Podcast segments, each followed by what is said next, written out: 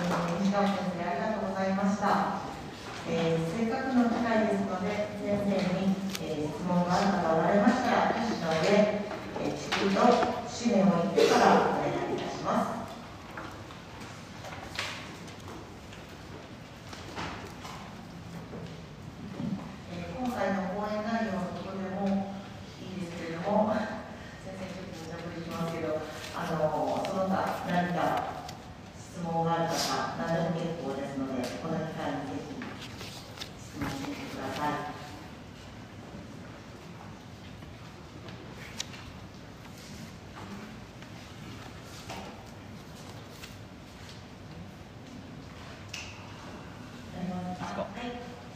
あ、市川先生、お疲れ様です。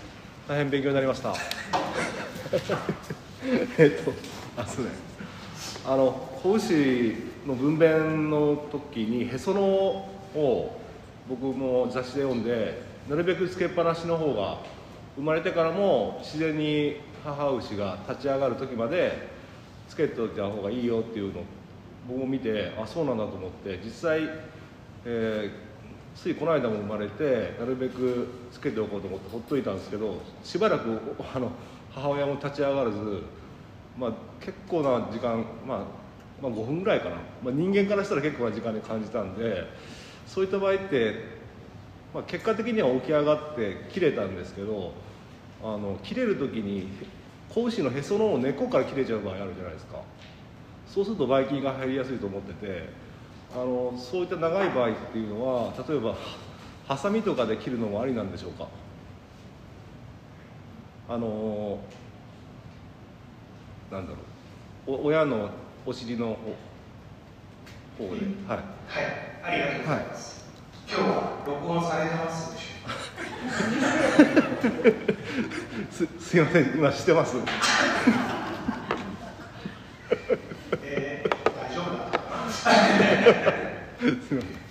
贅沢さんの悪口ぐらいしか言ってないと思うえっと今あのいい質問だと思います、実はその件です。がへそをハサミで切っちゃダメです。あダメはい自然に切れるのを待ってくださいで切れる場所っていうのはもうそのあの決ま決まってるっていうかどこで切れなきゃダメとかないんです、うん、でもし子牛のへその方で切れてしまった近いところで切れてしまった場合もしっかりと消毒をしてあげることで感染症を防ぐように、えー、してあげればいいと思いますああありがとうございます、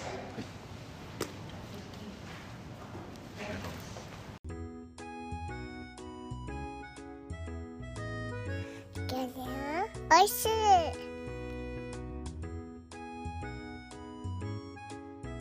ハッシュタグでつぶやこう牛乳でスマイルプロジェクト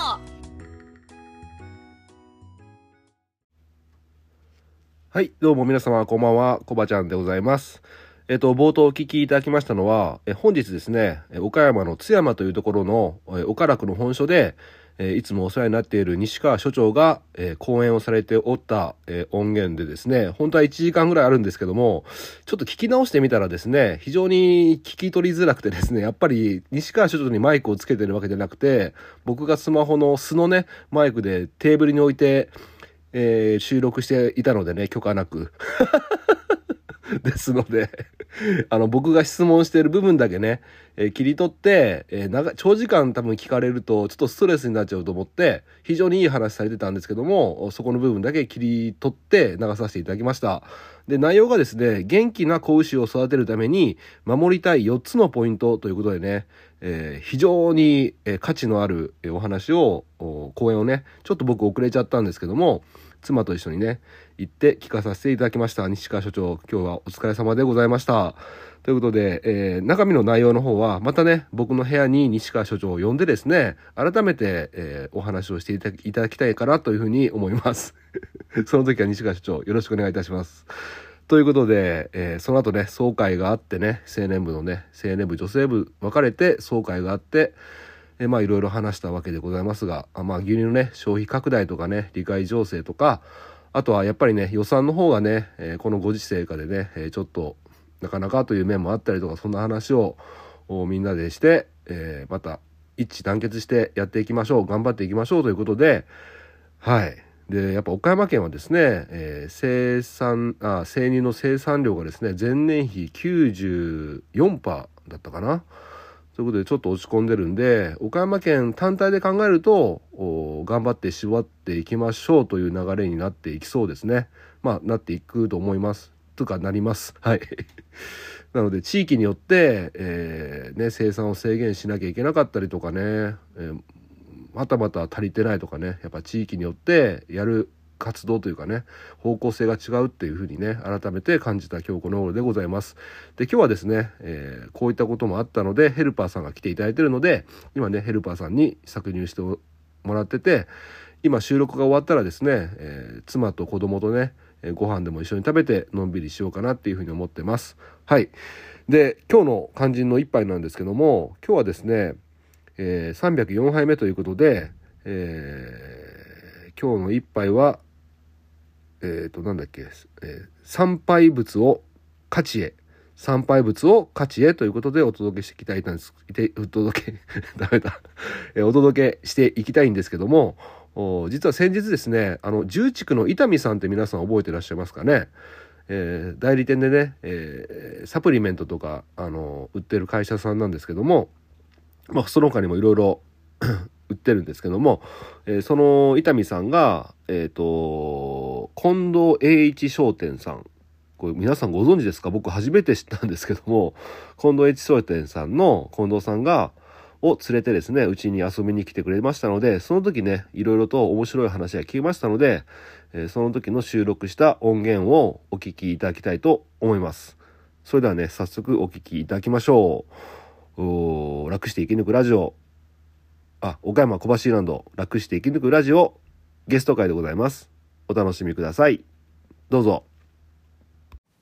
えっと、今日あの、どうも。は、はじめまして、あの、はい、あの、兵庫県から来ました、あの、近藤と申します。ああはい、近藤一商店の近藤と申します。あ初めて聞きますね。そうですね、まあ、あの、あの兵庫県のもうどちらかといったらかなり京都寄りの、はい、あの県境に会社がございまして、おはい、まああの歴だけで言えばあのちょうど今年で50周年会社設立してですね。あ、そんなになるんですか？はい。それじゃあ知ってる人はもう十分しよく知ってる会社なんですね。はい、あの県内、兵庫県内の方では、はい、あの存じていただいているあの農家さん多いんですけれどもはい、なかなかちょっとこちらの岡山の方に回らせてもらうこと機会が少なかったもんですから、あの今回はちょっとあの重畜さんのあの伊丹さんに連れてきていただきました。はい。はいえ伊丹さんと二人で来たってこと？伊丹さんこんにちは。こんにちは。それそれでまあん何しに来たんですか？ちょっと今日はあのメーカーさんと一緒にあのお話ができたらなと思って、まあ、たまにあのメーカーさん連れて来るあのパターンのやつですねあの。パターンのいつものおお、いつもの 牛の調子どうですかみたいな。なんか困りごとありませんか的なパターンですか。ああねまあ、て定例のパターンという感じなんでしょうかね。はい。え、それで、あ、そっか、じゃあ、まあ、まあ、か包み隠さず言うと、何か売れればいいかなってことだと思うんですけど。下世話な言い方をすればそうなりますけれども、はい。まあ、あのただやっぱりどのメーカーさんも同じ感じで、うん。何かお困りごとがないかお役に立てるようなものがうん。あればということで逆にまああのお困りごとなんかこんなもの欲しいなとか、はい、そういったことをお聞かせいただければ、うん。それに合わせた何かご提案できるのかなとは思ってるんですけれども。なるほどですね。まあ、ただですね、まあ、今このご時世になってきちゃって、今、逆にちょっと削減できるとか削減しようかみたいな感じで動いてるはい。最中だから、新たに何か欲しいなっていうのが、はいまあ、伊丹さんからも電話でいついつ伺いますって時に何か困りごとあれば教えてくださいって言言われてたんだけど、どうも困りごとっつうのはやっぱりあの 経営自体が苦しいということで、そうですよね。コスト。うん、だからそうですね、はい。何があ例えば今使ってるビタミンが良くないからあ新しいビタミンが欲しいとか具体的な困りごとっていうのがあんまり思い浮かばなくて、なるほどうですね、ん、えでもあれですか？地下道さんとこは何売られてるんですか、あの近藤近藤です。近藤です。近藤であ、それでなんかちょっと漢字、漢字が苦手なことですね思う思う思うわけないです。す。はい。なるほど。はいな何ねメインで売られてるサプリですかやっぱ？えっ、と弊社はですねあのーうちの本社に、はいあのいわゆる TMR, TMR の、あの混ぜる工場がございましていろんなあの関西圏から出てくるうん。いろんなあの食品副産物物なんかを、うん。えっと、利用しながら、うん。はいあのまあ、お客様のオーダーメイドであったり、うん。はい、あのそういったオリジナルの餌をあの製造しておりまして、はい、あじゃあエコフィードとかを混ぜてる感じなんですか？TMR に、すね。はい、で主にはあのそういったあの穀物とか穀類はあまり利用せず、あのどちらかというとあの粗飼料主体のあの粗飼料として利用できるような、あのそういう副産物を利用した、はい発酵飼料をうん。あの製造しておりまして、あはい。まあ配合入れてあのコンプリートするんじゃなくて、はい。まあ粗飼料としてあとは配合は足してやってねっていう感じのそうですね。メインのああれなんですかね。そうですね、まあ、はい。じゃあ、P、PMR の方えっ、と、うん。P, P というのは？なんか TMR が完成形で成で、えー PMR がこのあと配合を足せば完成をみたいなイメージなんですか準 TMR 的な感じ。です、そうですね、はい。はい、でまあそれ一本でということではなくて、うん。まあ、それも利用しながらあの例えば自家自給牧草であったり、はい。あの輸入牧草と、まあ、併用していただきながら、うん。もしくはあの購入牧草のみで作られあの経営されてた農場さんに、まあ、少しでもちょっとコストダウンを図っていただいて、うん。はい、あのコストを抑えつつその牛のパフォーマンスを上げていただけるようなうん。内容のものにはなっておりますので。はい。えでもそれはうちじゃ買えないでしょ？えっ、といやあのご購入あの検討いただけるならご購入も可能かと思います。えどこで作ってるんでしたっけ？えっと場所は兵庫県になります。あ。兵庫県じゃあ運ぼうと思ったら運べるんですね、そうですね。お岡山で使ってる人いるんですか？えっ、と岡山でもはい使っていただいてへるー。はい。あの和牛繁殖農家さんですととか。あの遠方であれば九州ほあの宮崎鹿児島の方まではい。陸送でえ？マジで？配送いたしまして。ははい。でまああのみ西は九州の方東は関東の方にもはい。はいご提供はさせていただいておりますのではあ、はい。そうなんですね。はい。あの 僕は今あのエスクラムさんという会社でええ。TMR 作ってもらってるんですけど、まあはい。P PMR か、はい。作ってもらってるんですけど、はい。乗り換えようかな 今あのそこの社坂本社長という社長がいるんですけど、はい。聞いてらっしゃると思うんですけど何、はい。と思ってると思うんだけど。はい。いやあのはい。はい。エスクラムさんあの存じ上げております。あ本当に？一度ちょっとお会いしたことがええ。ありまして。はいえじゃあもうラライバル会社みたいな感じですか、えっといやそういそうでもない。そういう立ち位置のあではなくてですね。うんう。んはい。はい。まああのどちらかというと私あのえっ、と和牛の方ですとか、繁殖農場さんをどちらかと言いますとと得意としておりまして。あなるほどなるほど、はい、はい。営業に行く頻度はちょっとそちらの方がうん多いのかなっていうところでですね、あそうなんですね、はい、今日は酪農家さんということで、あのうんドキドキしながらあおあ邪魔した 次第です。なるほど。え、はい。その伊丹さんと一緒に来られたんですけど伊丹さんそのこの地下道さんと近藤です。近藤 です。あすいません。はい。二回目です。失礼しました。あの近藤さんのはい。あのところでう売れる伊丹さんとか扱って売れるもんってあるんですか、そうですまああの、T、TMR がメインって聞いたけどまあ、TMR に入れたりとかそまあなんなんですかねあのら酪農家さんでってことですよね、うん酪農家でうちが例えばじゃあ TMR 以外になんか欲しあなたのとこであの地下道さんのとこで買えるものないかなっていう場合あ突っ込んでもらっていいですか？はい。すみません、忘れてました。失礼しましたさん困ってるなと思って、そっちに集中してみました。今男性の、ね。男性の目になってましたけども、あの、えっ、と、はいあじゃあ出してきた、はい。何それ？すみません。あの真っ黒の袋の中に真っ黒のものが入ってますけども、はい。これあの、はい。えっと兵庫県っていうのが、あのあの灘の酒って言われるほどあの日本酒がのえっと製造をしてる、はい。えー酒造会社さんが非常に多くて有名なんですけれども、そのある酒造会社さんからはい。発生してくる、はい。えっと酒炭。酒炭？お酒初めて聞いた。はい。いわゆるあの活性炭です。お炭になります、はいはいはいはい。活性炭の炭を、はい。えー、とお酒を製造していく過程の中で、はい。あのまだあの、えー、と雑味があったり、あの色味があったりしますので、はい。それをあのフィルターにかけて、はい。あの炭を炭でであのいわゆるろ過していく。はいはいはいはいはい過程の中で出てきた、はい。あの炭ほのことを、えー、と酒炭と言いましてええー、といわゆるあの木質原料の、はい。もちろんあの活性炭ですので、うんう。んそれを利用した、えー、と素飼料っていう形のそ素飼料の部類なんですかこれ？はい、素飼料の部類ではあ。ちょっと弊社の方で去年末からはい。あの製造開始いたしまして、はい、で比較的に、えー、と素飼料として、まあ、あの水分は大体40%ぐらい結構の水分あ見た目はなんかカラカラの炭かなと思ったけど水分ありますね、はい、う。んあのその酒炭だけでは、はい。お酒をろ過したそのままですので、はい。あのかなり高水分になってしまいますので、はい。はい。あの他のあの副産物原料とちょっとあの、うわすっごいいい匂いがする、はい、あの割合でああの、すごい。うん。はい、製造いたしまして、ははい、あの素飼料の位置づけでい、はい。はい、あの今私は、まあ、あの先ほども言いました繁殖はいはい。あの農家さんの,、うん。あの母牛のはい。素飼料の一部置き換えであったり、はい。はい、購入ボックスを伸びでやられてる方非常に今コスト高になってますので、はいはいはい。素飼料の一部置き換えであったり、うんあと育成子牛の、うん。いわゆるあのお腹が発達ルーメンが発達してくる際はい。に、あの少しずつ与えていただいて、うん。あの腹作りですね、はいはいはいはい。として今使っていただき始めてるはあ。商品になってまして。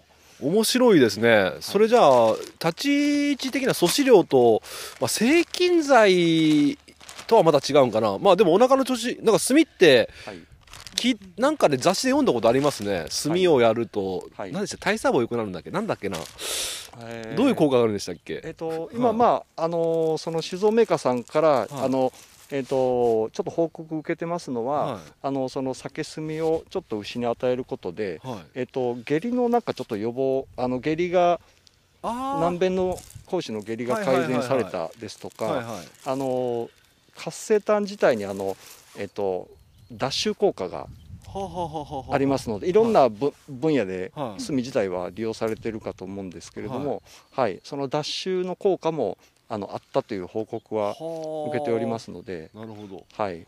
乳乳牛で使ってるとこもあるんですか？えっと、乳牛はうん。まだないです、あ本当に？はい、あのまだちょっと商品ができてままだ日が浅いですので、はあ。はい、まだこれから、あのーまあ、これをあのうまく経営にマッチしていただいてはい。やっていただくのはちょっとまだこれからかなというところでして、ちょっと気になるんですけどはっきりは言えないと思うんですけど、はい、単価とかは言えない、単価はですねキロあたりいくらとか、えーとざっくり言えたりします？ざっくりですね。ちょっとあの兵庫から岡山の方まで運賃とかもあるんだ。あるんですけれども、それでもまあできるだけその経営の圧迫にならないようにというちょっとコンセプトで作っておりますので大体3キロ30円台ではお届けできるんじゃないかなというふうに、はい、30円後半ぐらいかなとは思ってるんですけれども。ああなるほど。そしたらまあ水分が乾物が40ん？40いや60%か。はい。どうし貨物60ですね。60だとしたら、まあはい。まあまあ単純に50に例えばあれにして倍としても60円ぐらい、今の輸入価格が780円。まあ100円い。くところもある,、ある中ではい。それが置き換えれるようだったらまあはい。単価は下がるよってことですね、そうですね。はい。ただちょっと聞いてて心配だったのがごめんなさいちょっと食い止めちゃって。どうぞ。あの、はい。伊丹さんすいませんね、はい。あのーなんかそういう下痢を治せる成分成分。確かね、伊丹さんのところで扱ってたんだけどなんだっけな。あー忘れちゃった。黒い餌黒いやつなかったでしたっけ？黒いやつ。下痢止めの黒い。あ名前忘れちゃった、えーと黒いやつ。えーと えーと。オスバンじゃなくてなんだっけな。まあ忘れちゃったんですけど例えばそれやりすぎたらなんかあんまりなんだか糞がしま締まるっていうかはい。なんつうんだろう。その添加剤としてあのーお腹の調子を整える意味でやるのか本当に素飼料と置き換えれる意味でやれるのかっていうのがちょっと気になりましたね。あんまり量やるとはい。ちちょっともしかしたら何かしらの影響が出てくるのかなっていうのはちょちょっと予想ですけど思ったんですけどその辺はどうですか？えーとまあ、あのこの商品自体あのいわゆるあの制菌剤的な効果がある、はい。ですとか、うん。あのお薬のような効果があるわけではありませんので、うん。はい、ただ現象面としては実際にやっていただいた農家さんがちょっとあのなんか床の匂いがうんう。んあのなんか減った気がするっていうあのお話だったり、はいはい。あとはあの、えっと出てくるうんちがはい黒くなったねと、あはい。まあ、あの本当に炭が入ってあますので。はいであとはもうあの指向性が非常にうん。いいですので。あ、そうなんですね。はい。ちょっとこれ後でやらさせてもらっていいですかそれ。はい。ははい、いう。んというところで、まあ、あの今のご質問のお答えになってるかどうかわかんないんですけれども、はい、ただあの与えることであのなんていう極端な与え方は当然極端な結果になる可能性ありますけれども、はい、今のコスト面とうん。その牛のそのどのぐらい与えればあのいい効果が出るかっていうのはあの模索していただきながらにはなると思うんですけども。じゃあ仮にあのエスクライムさんの中に作ってもらってる TMR の中にはい。それを入れてもらいたいって言ったら、まあ、輸送してはい。倉庫の方に輸送してもらって、はい。まあ、入れてもらうってことは可能は可能なんですね。えっと、そうですね、可能は可能かなと思います。はい。まあ、はい。面白いは面白いなと思いますね。うまくはい。合致すればね、はい。うん。なんかあれですよね。乳乳質にこだわってる酪農家さんがい。炭やってるみたいな話ちらっとどっかで聞きを聞いた覚えがあるんですよね。なるほどですね。き聞いたことないですか？えっ、と、えっ、と、この近くでは聞いたことはないんですけれども、はい。うん。ただももしかしたらそのあのいわゆる活性炭そのものはい。かもしくはそれに近いような製品もあうん。の畜産業界ではあの見聞きはしますので、はいよよく聞くのはあのネッカリッチとかっていうのはははい。あの炭が入った商品だと思われますので、はい。あのそその単価が高いか安いかちょっと私も わからないんですけれども、はいまあ、それをそういったものを利用することであの効果が出てるっていうのは、はいはい、今も出てるあの商品。すいません。今ちょっと、ま、ママから電話かかってきて。すいません。あの何の話してましたっけ？えっ、と何のえっ、と何のお話でしたっけ？えっと 私も抜けてしまいました。はい。忘れちゃったけど、はい。それ中身炭、はい。酒酒、はい。お酒なんなんでしたっけ？もう一回お酒を、はい、あのお酒をいわゆるろ過する際に、はいはい。はい、あの活性炭をあのどの酒造会社もあの大内小なりかなりあのうん。必ず使われているようでして、はい、でそれの、えーろ過した後に発生する、えっと、炭、うんうん。はい、になります。その中に何を入れてるんですか？新たに。その中にですね、はい。あの弊社ではあの、えっと、バイオバガスという、あのサトウキビを、えー、サトウキビの、えー砂糖を絞った後の、えっ、とこれもあの繊維になるんですけれども、はい、えっ、とそれをこの酒炭の中に入れておりまして、はい、だからちょっとほのかに甘い匂いがでお酒の匂いもしますねちょっと。そうですね。はい。うん、アルコール臭が非常にうん。あの割合としては強いんですけれども、アルコール臭といわゆるそのあの、えー、サトウキビ由来のあの糖蜜臭、はい、あのあのバイオバガスというのも非常に長期間長い年月かけてあの発酵熟成させた繊維ですので、はい、糖質を絞った後、えーと約1年から1年半のあの発酵期間を設けまして、でその後乾燥しまして、はい、これはあの、えっと輸入のものになるんですけれども、はい、あそれは輸入なんだ。それは輸入になります。それ国産だったらもっとよかったのにな。そうですね。はい。非常にまあこのバイオバガスという繊維は非常にあの能力の高いほ素子料繊維になっておりますので。うどんな効果があるんですか？牛にとって、えーとまずあのえっ、と非常にあのえっ、と有効繊維がはい。非常にあの高いはいいわゆるあの、えー、と製糖工場から、えー製糖工場にあのサトウキビが持ち込まれまして、はい。であのおお湯をかけて圧搾をしながらはい。糖質を取っていくんですけども、あのその製造工程上あの繊維の含有率が高くなってしまった、はい。はい、糖質を抜くとあとは残りは繊維の率が高くなりますので、はい、あの一般的な輸入牧草ですとかあの他のあの乾牧草よりも、あの繊維の含有比率が非常に高くなったあのものがあのバガスになりまして、はい。はい、であのかつ、えっと消化スピードが非常にあのゆっくりと言いますか。はい。あの藁稲わらであったりと非常によく似た消化スピードで、はいあの消化されていきますので特にあの肉牛向けですとか、はいはい。あの子牛の腹作りなんかでは、あの獣毛を刺激しながら、はいはいはい。あのルーメンを刺激しながら、あのおしっかり腹作りはいはい。をしていただく上では非常にあの有効的な素飼料となっておりますので,、はい、でそれをはい。この酒炭と一緒に混ぜて、はい。はい、であの商品に、はいはい。はい、しております。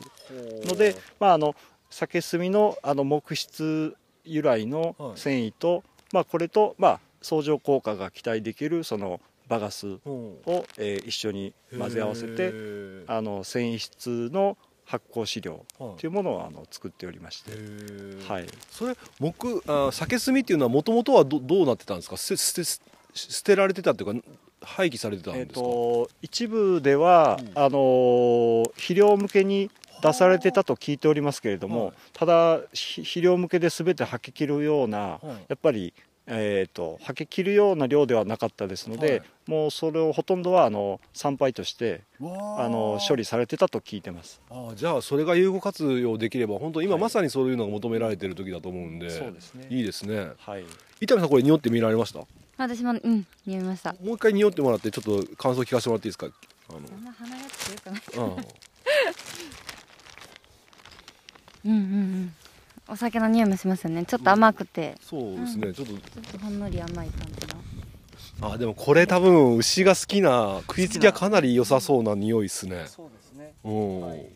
あの酒造メーカーの営業のあの担当の方からこの商品の匂いを嗅いでいただきますと、あのお酒の匂いとは全く違いますねとあ。おっしゃいましてお酒その酒炭の原料はのみの匂いとこの製品とは全くやっぱ違うものですねっていうふうに、はい、我々素人はあそうです、ね、お酒の匂いとばっかり思ってましたけども、はい、プロプロから言わせるとお酒じゃないと匂いが、あのいやそいやそういう意味ではなくて、あのーまあ、これがお酒メーカーさんはうん。食うか食わないかは分からないんですけども、はい、またあの我もともとお酒の匂いとはまた違う商品にですねと、はい、いうふうにはおっしゃってまして、生まれ変わったっていうかね。はい、は面白いですね。はい、へえこれ実際あのはい、その和牛の方で使われてるとこはいらっしゃるみたいですけどはい。実際ややる前とやられたとでどんなか変化があったとか言われてました？えっと、まずそのやっていただいてる繁殖農場さんでは、うん。やっぱりもともとあのもうあのここ近年あのいろんな飼料コストがうん。上がってる中で、うん。あの購入牧草のみを使われてる。ああ意外と和牛さんの農家さんって購入牧草多いんですね。そうですね。確か。はい。はいで大体あの和牛の母牛なんかでも1日草を大体6キロ7キロぐらいは食わしてる中ではい。それがえっ、と何割かでもこれに置き換えれればはい。置き換えた上ではい。牛のその種付きであったり、はい。繁殖成績に問題がなければ、うん。あのコストダウンにつながるよねということで、はい。はい、今大体、えっと1キロから2キロあたり、あの素飼料を置き換えて、はい。はい、今やっていただいてる途中でして、今のところあの何も問題なく、うはいはい。で指向性もいいですので、う。んはい、継続して使っていただいてるっていうあそっかまだその繁殖がどうのとかってまだそこまでのデータは集まりきってない感じなんですか？ただ今今の段階で、はい。あの何もトラブルはありませんとはいう評価はいただい。てますので、で最近そのあの生まれてきた子牛なんかにも、はいこれ育成にもやってもいいかなということで、うん育成の大体34ヶ月例うはい。離乳した後のうん。和牛子牛の34ヶ月例ぐらいにも少しずつ今与えていただき始めて、はい。はい。まあ、そういったあの、えっと、素飼料のそのあの理解をしていただいた上で、うん。はい、使っていただくいただき始めてる最中でして、いやー面白いですね、はい、まあ、また検討させてもらいます、はい。わわからないけど。あの今日あの地下道サンプル持ってきておりますので、はい、サンプル持ってきておりますので、はい、あのお試しにあの置いて帰りますので、ぜひ見てみてください。じ自分で地下取って言わないでもらっていいですか？いや、最後の方。今やばい気づ気づかなかった危うく。なんかちちょっと言ってもらうと寂しくなってきましたので。はい。やー面白いですね。ありがとうございます、はい。メインはじゃあそれですかね、まあ、TMR 以外にこう、はい。なんだろうわ酪農家に売れそうな感じのものっていうのはそうですね。他に何かあるんですか？のまあこういったあのオリジナルのものもありましたり、あとまああの関西特有いろんなあの食品工場がたくさんありますので、うん。そこから発生してくる、あのこれは利用いただけるんじゃないかという原料もうんいくつかございますので、はい、農場さんに合わせてそれが利用可能かどうか、あのけ検討いただいた上でうん。ご提供させていただいたりはなるほど。しておりますので。そっか。まあもし僕も近くにあればさらにメリットはあるなと。じゃあそういった意味では今の、はい。まあ、このご時世か、まあ、飼料高騰の中はい。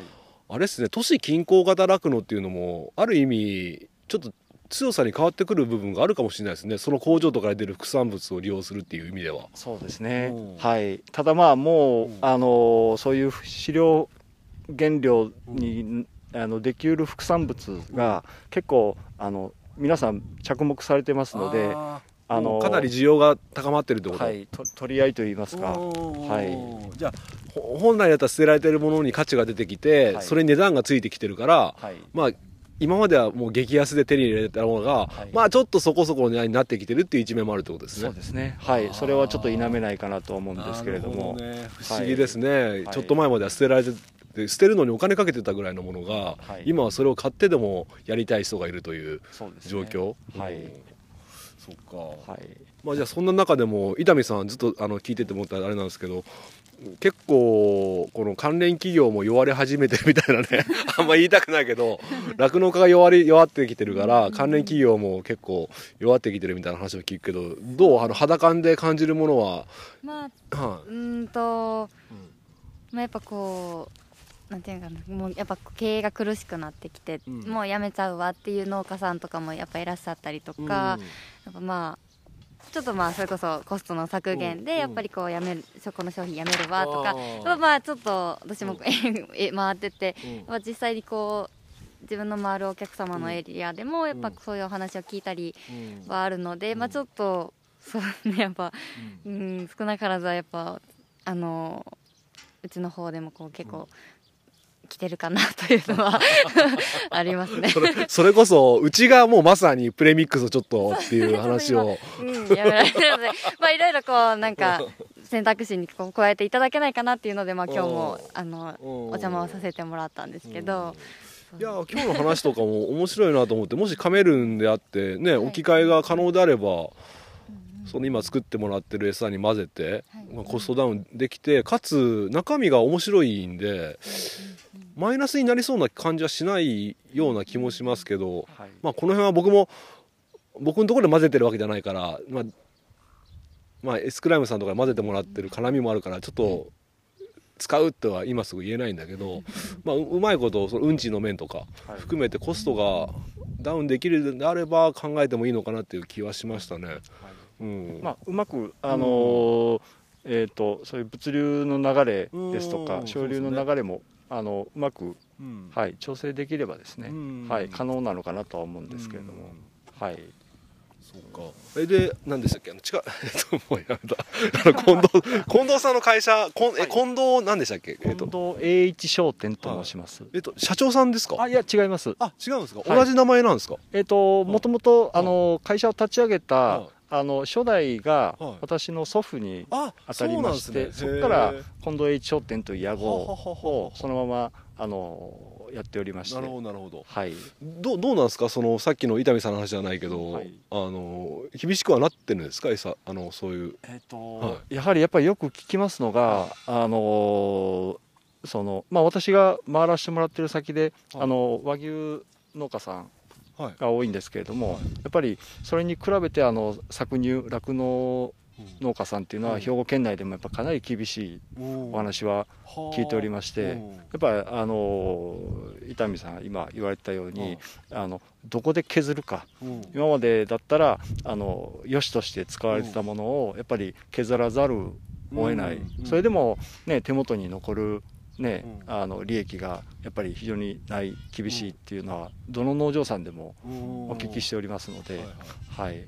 でまあ、その中で今あの輸入牧草にウェイトを置かれてた酪農家さんが、やっぱやっぱり近年あの自給牧草をあのしっかり補助金を利用しながら作られ始めてるっていう動きもよく聞いておりますので、はいはい。まあ、まだその辺も進行形ではあると思うんですけれども、はい、近藤さんとこ自体のやっぱ売れ売れ行きっていうかあれも売り上げとかもちょっと響いてる部分はあるんですか？やはりそうですね、はあはい、やっぱりこの畜産業界がやっぱり盛り上がっていくことで我々飼料会社ですとかそれに関連する会社さんもそこから利益をいただきながらやっぱりやっている状況ですのでそういう意味ではやっぱりはい。皆さん厳しいのかなとは思いますけど。なるほど。まあ牛乳とか肉の利益をねみんなで分分配してるっていうかそうですよね。それの価値がちょっとね怪しくなってきちゃってるっていうのがあるから。あー。え兵庫県ではその実際酪農家さんとか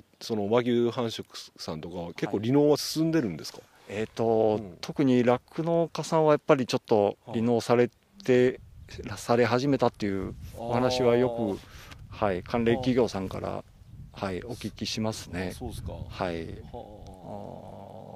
和牛さんは？和牛さんははい。ただまあなんとか兵庫県はちょっとあのあ田島っていうはいあの血統がありましてはいあのなんて言うんでしょう。まあブランドがうん。一つありますので、うん。はいなんとか皆さん頑張ってらっしゃるようなうんはい、厳しいのは厳しい。間違いないと思うんですけれども、ははい、頑張ってらっしゃるのかなっていう印象ですね。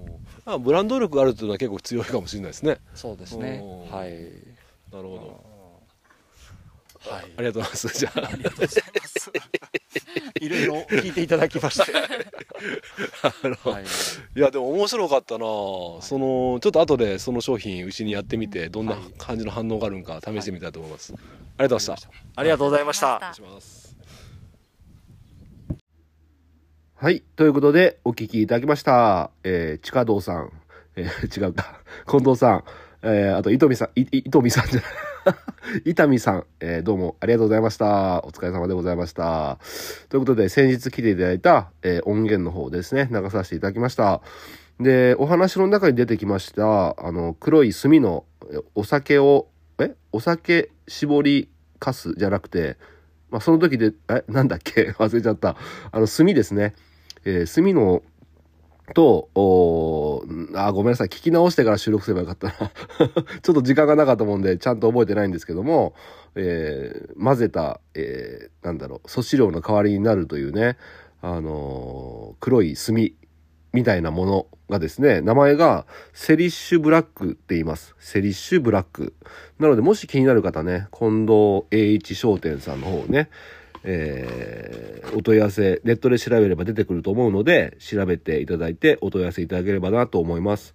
まあ、ということで、えー産売物を価値へということで、本当にね、こういった需要が非常に高まっていて、えー昔だったら、えー参拝していたもの、まあ、お金を払って処理していたものが、えー今ね、え輸入に頼っていた酪農業界がですね、国内に目が向き始めて、え国内で何か牛に与えれるものが何ないかということでね、まあ、エコフィードと言いまして、えーそういったものにどんどんね価値がついていくということで、えーキロいくらとかねそんな感じで値段もついてきてどんどんね奪い合いになってきているっていうね状況下にあるような形ですよね。うんなんでやっぱ都市型で酪農やられてる方とかはそういう工場が近くにあったりですとかね運送コストも安くね抑えれてそういったものが手に入るっていうね状況もあると思いますので、まあ、地域によって、えーいろんなねそういったものを活用して、えー地域に合ったやり方がやっぱり求められていくのかなっていうふうに思いました。まあ僕の岡山県もですね、えー探せばねあると思うのでまああの S クライムの坂本社長もね、えーそういったものにアンテナを張りながらやっていただいておりますので、まあ、協力し合ってね、えーそういったものを再利用して牛に与えて、えー地域に、えー根付けるような形でねやっていければいいかなっていうふうに思いました。うん、で実際ねやってみたんですよこの後あそしたらね、いや結構やっぱ匂いがね、本当にお酒の匂いがして、甘いお酒の匂いがして、いやこれ食うなと思ったんだけど、やっぱりね、牛ってね、いつも食べてないものがいきなり目の前に来ると、食べないんですよね。うん。で、ごめんなさい。食べなかった。食いつきいいだろうとか言っときながら食べなかったです。ただ、まあ、慣れてくれば絶対ね、えー大好物になるようなものでしたね。だからちゃんと置き換えれるようでしたら、あの、資料設計ちゃんと組んで置き換えれればいいのかなっていうふうに思いましたね。うん。まあ、隣の兵庫県ですからね。本当は地元にそういうのがあればいいんですけども。うん。まあ、そんな感じで、その辺もね、また坂本社長と相談しながら、検討できればね、していきたいかなっていうふうに思いました。はい。まあ、中身がね、どんどん、TMR の中身がどんどん国産にね、変わっていけばいいかなと思ってて、えー最低ね、50%国産に置き換えれればね、とりあえずは、うん、とりあえずは目標、半分は国産ということでね、えー勝手にやっていきたいと思っております。はい。あ、そんな感じで、えーいい時間になりましたので、あまり遅くなっちゃうとね、また妻に怒られちゃいますのでね、えこんな感じで終わりたいと思います。本当にね、えーその牛にやってる様子とかね、近藤さんの写真とか伊丹さんの写真を後でね、インスタに上げたいと思います。で、今日ごめんなさい。もしかしたら上げる時間がないかもしれないんで、明日になっちゃうかもしれないんですけども、インスタとかね、ツイッターとかも、含めてね、えー僕の活動をね、えーご覧いただければなと。活動って言ったら大げさですね。僕のストーリーをですね、えー追いかけていただければ嬉しく思います。ということで、今日はこの辺で終わりたいと思います。今日の一杯、お味の方はいかがでしたか？お口に合いましたら、また飲みに来てください。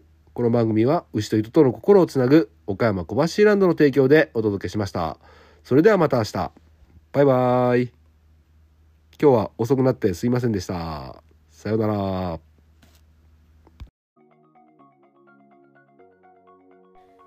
お待たせしましたコーヒー牛乳ですおハオあてててだ、だ、だ、大丈夫ですか？ああ、コーヒー牛乳が床に。ああ、す、すいません。手が触れちゃいました。手洗ってきますえ牛乳で始まる声もある。ハッシュタグでつぶやこう。牛乳でスマイルプロジェクト。